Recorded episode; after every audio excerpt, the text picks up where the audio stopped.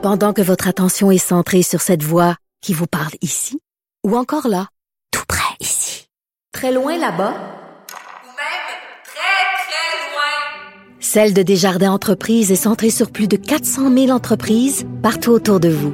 Depuis plus de 120 ans, nos équipes dédiées accompagnent les entrepreneurs d'ici à chaque étape pour qu'ils puissent rester centrés sur ce qui compte, la croissance de leur entreprise. Radio. Cube Radio. En direct à LCN. C'est le moment de retrouver Mario Dumont dans ses studios de Cube Radio à Montréal. Mario, évidemment que pour euh, nous, c'était un feuilleton qu'on suivait du côté d'Ottawa et qui a été vite dégonflé, finalement, ce ballon des néo-démocrates décidant de voter contre la motion. Euh, est-ce que les libéraux jouent pas un jeu où finalement ils en voulaient pas d'élections, mais ils en voudraient aussi des élections? Ouais, ben, M. Trudeau voulait certainement montrer qu'il n'a pas peur. Ça, je pense, c'est ce qu'il voulait placer avec les partis d'opposition. Et c'est peut-être le côté positif pour lui. Il a montré de la force, il a montré qu'il n'avait pas peur. Il a lancé une espèce de défi, puis finalement, le NPD a plié là, platement.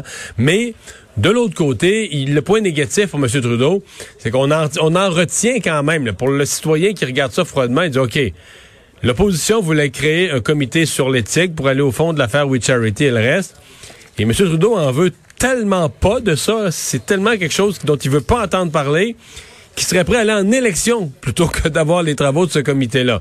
Ça, c'est le côté qui est moins bon pour les libéraux. Pour les conservateurs, évidemment, le côté euh, moins bon, euh, bon, ça sent la manœuvre politique. Là, ça tient un peu, même si les gens, je pense, la population est d'accord avec le fait qu'il faut aller au fond de ces histoires-là. Il y a toujours un côté où ça sent la politique, mais de l'autre côté, le succès des conservateurs, c'est d'avoir remis à la C'est le rôle de l'opposition, Mario. là. Oui, oui, oui. C'est le rôle de l'opposition de soulever ces problèmes-là. Oui. Il y en a d'autres qui s'ajoutent aussi. et- et le succès des conservateurs, ça va avoir été de les ramener dans l'actualité, ces problèmes-là. Parce que moi, j'étais le premier à dire, il y a un mois, quand les conservateurs nous disaient, ah, nous, là, on va revenir avec ça, We Charity, nous disaient ça en entrevue, je me disais, hey, comment est-ce qu'ils vont faire ça, tu sais?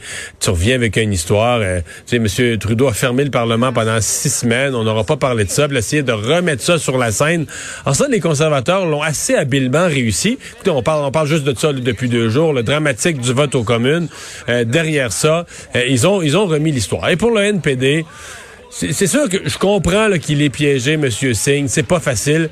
Mais s'il voulait sauver le gouvernement, parce que, parce que sur le fond, il veut pas d'élection, il aurait dû tenir le même genre de propos que la chef du Parti vert, là, qui, elle, a dit, ben voyons, c'est de l'enfantillage, des guéguerres politiques dont on n'a pas besoin en temps de pandémie, mais qui a pris ça d'un autre angle, c'est c'est tenu en dehors de la joute partisane, parce que là, les, les twists, si vous me passez l'expression de M. Singh, pour dire, ah, moi, je veux pas laisser M. Trudeau faire, mais je vote avec lui.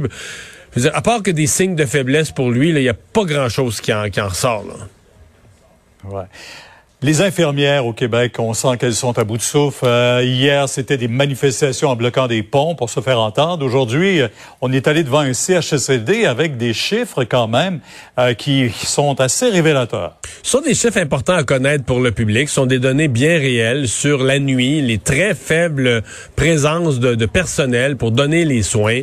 Euh, des, bon, y a des, on a fait une espèce de tableau des régions ou des CHSLD qui sont carrément en rouge, là, ceux qui ont le pire ratio de, de personnel par rapport au nombre de, de personnes hébergées. Je reste quand même avec... euh, comment dire, autant je trouve que c'est un bien meilleur moyen de pression que de baisser, euh, que de bloquer un pont, autant il y a un côté de moi où je me dis, ouais, quand même, ce sont des chiffres importants qui sont d'intérêt public.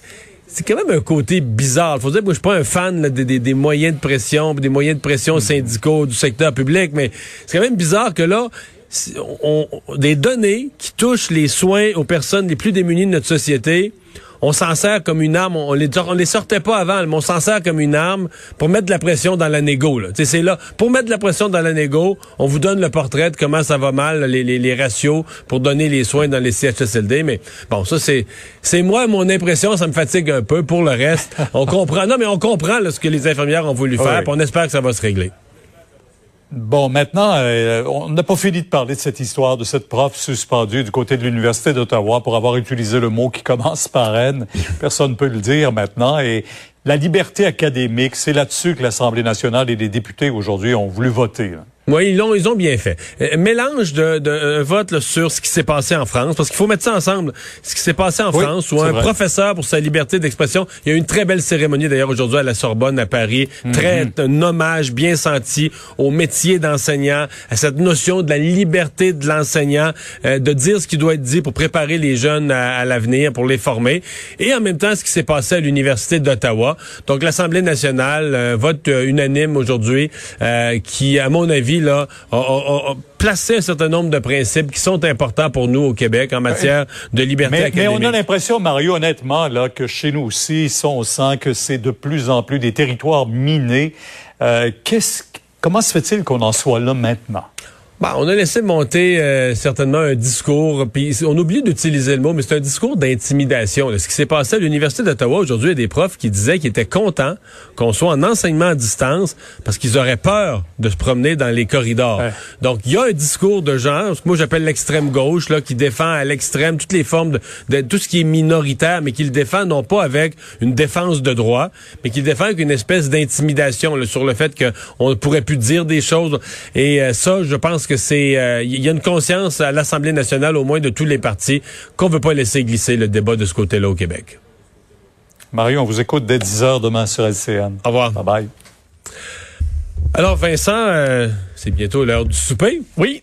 Est-ce qu'on commande? Ben, euh, plusieurs personnes vont commander. On sait que les, euh, les applications, entre autres pour les livraisons, là, ça a explosé Ben, pendant la pandémie. déjà c'était déjà une explosion à la mode avant la pandémie. Puis là Oui. en plus euh, les restaurants sont fermés, les salles à manger sont fermées. C'était déjà une croissance folle, mais euh, on ne peut pas, par exemple, sur Uber Eats, DoorDash, euh, donc euh, parmi les plus connus, pouvoir livrer de l'alcool avec euh, de la nourriture. Ça devrait changer. Le gouvernement Kakis qui a déposé le projet de loi 72 là, pour donner un peu d'air aux restaurateurs qui pouvaient pour l'instant faire leur propre livraison et ajouter de l'alcool pour vérifier entre autres l'âge. Ok, donc là tu me démêles. Donc c'était ça la loi. Donc Oui. c'est parce qu'il y en a qui pouvaient livrer une bouteille de vin, puis tout ça, mais il faut que ce soit le, le restaurant lui-même qui livre. qui livre et là, ils pouvaient vérifier l'âge. Là, maintenant, les applications tierces pourront le faire, mais il faudrait que le restaurant s'entende avec Uber et DoorDash pour faire une vérification De d'âge. Ils en sont en quelque sorte responsables, même si on sous-traite. Mais Et dans on pourra- 95, 99% des cas, il n'y a pas d'enjeu d'âge.